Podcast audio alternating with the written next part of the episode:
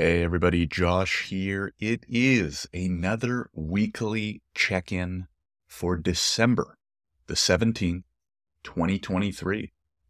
One of the last ones of the year. There's maybe, what, two more? Two more for this year before we wrap up 2023. Pretty exciting. Hope everybody's doing well. Thank you, as always, for following in on the journey. As you may know, or maybe you don't know because this is the first time checking in. But as most of you know, every week I record a quick check in, usually about 10 minutes, just to share my journey going through life as an entrepreneur in Canada, Canadian immigration lawyer, tech co founder, all that fun jazz. So let's just jump right in. I'm going to talk about the previous week, going to talk about what's coming up, going to talk about what I'm reading, all that fun stuff as per usual. I'm super tired. Had basketball this week. As you know, if you listened to my uh, update last week, I was coming off like a two and a half week vacation and so I got back into my weekly basketball game. And oh, for any any of you who play basketball, probably any sport, right? When you go back to playing a sport after a few weeks or a few months off, you know how you get that level of soreness that like you wouldn't otherwise get, right? It's like it's like your body saying, "Hey, I haven't done this in a while, so I'm going to be extra sore." You know what I mean? But anyways, can't complain. I love it. I highly recommend uh, you know, once a week having that one activity or sport or something that you can kind of look forward to, preferably physical and preferably with other people, right? Like a, a league or a or a group or a whatever, you know. And uh, I just find it's a really good exercise to like unplug from business, from work for that one hour, two hours, however long it is. Get some of that camaraderie, that teamwork, etc.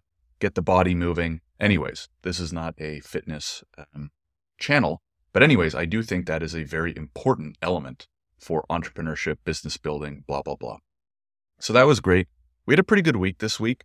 It was notably a little bit slower, right? I don't know how it's like in your industry or maybe in your country, but here in Canada, especially in our industry, things definitely slow down once you get into like the double digits of December. So like 10th, 12th, 15th of the month. You know what I mean?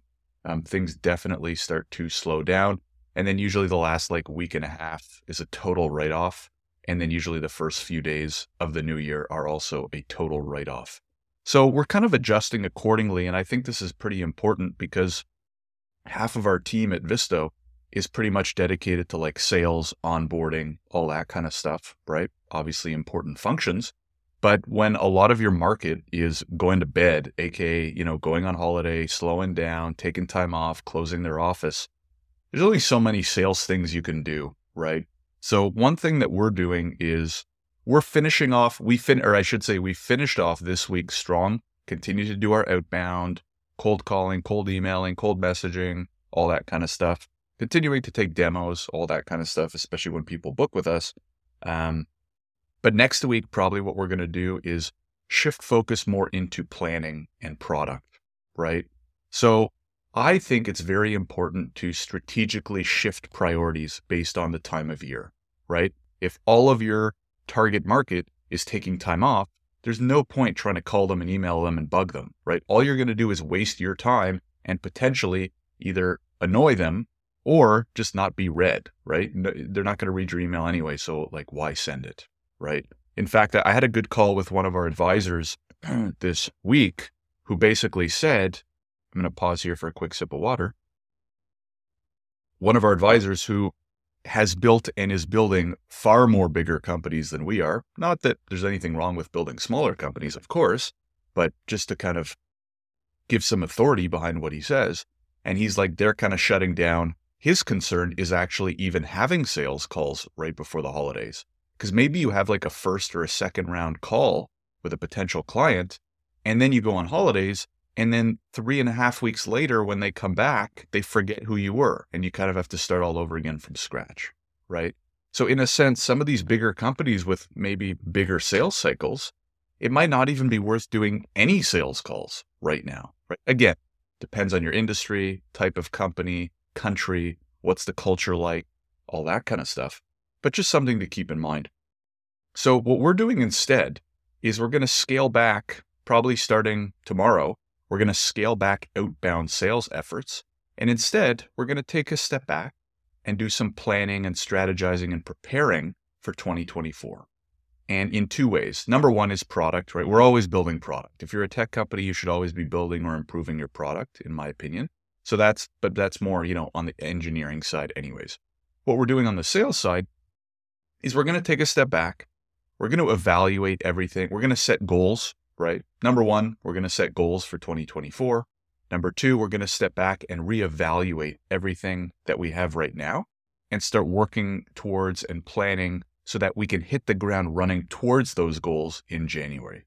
So, what do I mean by that, right? Because that's a little bit vague. Like, for example, one thing is we use some cold outbound sequences. Well, we haven't reviewed and revised those sequences in a while, right? So, now is a great time to go into your cold email copy, your outbound text copy, your LinkedIn messaging templates, and review them all, revamp them all, touch them up, our landing page on our marketing website, right? Haven't really updated that in a few months. This is a great time to do that, right? Um, creating new social media content, creating new, you know, resources and templates and blog posts and tools that we can use as sales assets for next year, right? Because when you're doing cold outbound, you shouldn't be hammering leads with, "Hey, can I talk to you? Hey, can I?" You know what I mean? we we want to we want to be providing value, right? So, hey, John, uh, you know, came across your profile, was wondering if you uh, are interested in AI in our industry. If so, wrote this recent blog post on the three most important things to keep an eye on regarding AI in immigration for 2024, right? Just as an example, right? That's my industry. Obviously, adapted a little bit to your industry, but just as an example. So to kind of summarize that point, I think now is a great time. If you're in sales marketing, right, you're not going to get that much done for the next two, three weeks. Again, depending on where you live. If, if it's anything like Canada, you're probably not going to get a ton done in the next two, three weeks. So, what can you do that will help your sales and marketing efforts in 2024 when the world comes back to normal and business starts up again?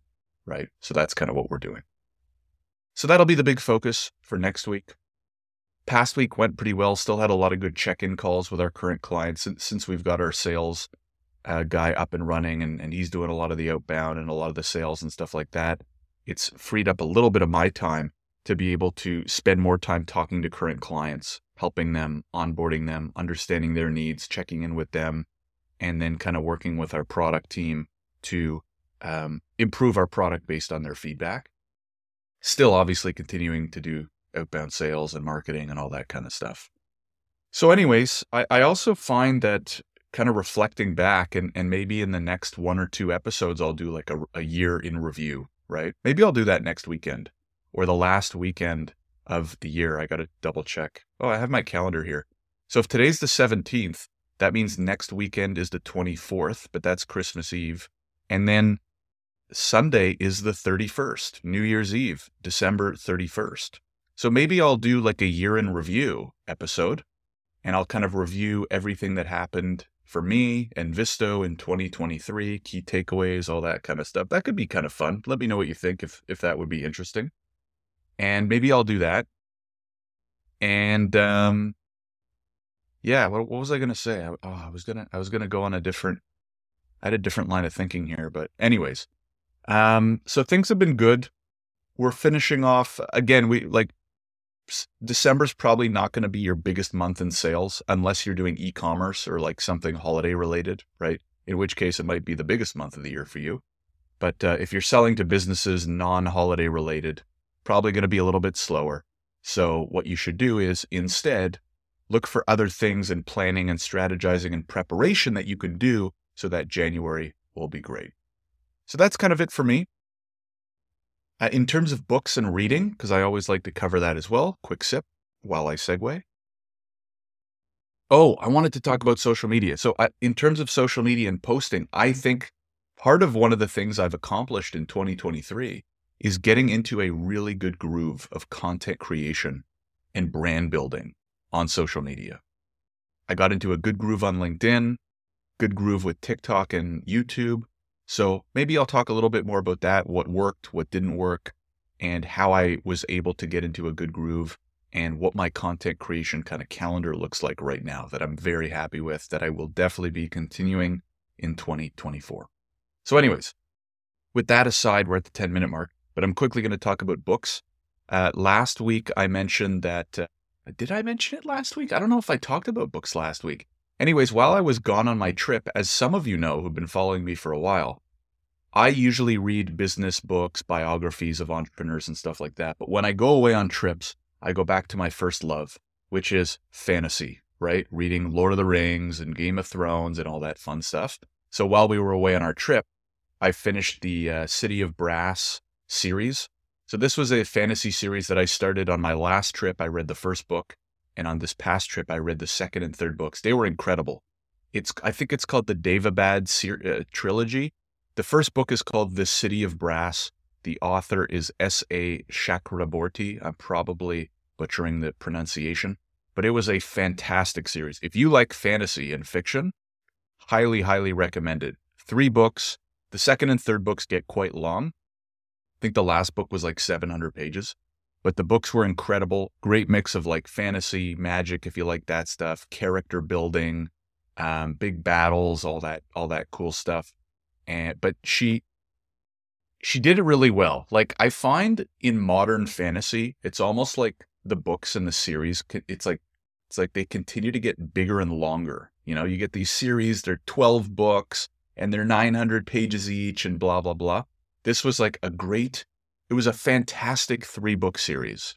It was very detailed and brought you in, but then she brought it to a really good end by the third book. So, anyways, highly recommended if you like fantasy. Then, when I got home, I got back into business. I'm reading a book on Lego. So, the company Lego, it's like a history of Lego. Uh, let me see if I can pull up the name because there's a whole, I think there's a couple books on Lego. You're going to hear me typing in the background. Lego. Uh, I just Googled Lego book, and that was such a bad idea because it's like, oh, get all these Lego books for kids. Lego um, history book. I don't know. I'll stick it in my Substack. Make sure you're sub. Oh, that's a great segue. Oh, wait, here it is. The Lego Story How a Little Toy Sparked the World's Imagination. And it's basically, um, you know, the history of the company Lego. It's quite in depth. It really goes in depth. It's, it's almost like a history book. It's not like a typical business book or biography that I would read. It's more of like a legit, in depth history book on Lego. But I'm enjoying it. I'm probably about 70% of the way through. So I'll probably do a full review when I get back. And uh, yeah, I, I would recommend it so far. That's what I'm reading. I should have it done by the next episode, so I'll, I'll provide a little bit more detail. Anyways, that's it for me. Thanks everybody for tuning in. As you know, I kind of like to keep this to like 10 to 12 minutes. We're creeping at 13 here. But, anyways, hopefully you're finding these helpful. Make sure if you're not already subscribed to my Substack, where every Monday I send out a email I share some more details. I share a story of the week. I share a key takeaway, kind of like on these videos. And I talk a little bit more about my book. And I include a link to my weekly vlog, right? So if you're not subscribed, which of course you should be, whether you're watching this on YouTube, hit that subscribe button. Or if you're listening on the podcast, hit that follow slash subscribe button. Um, but if you don't want to do those things, but you don't want to miss my weekly update, just make sure you're on my Substack. It's free to subscribe. And every Monday, you'll get my Substack, which has a link to this vlog. Pretty convenient, eh?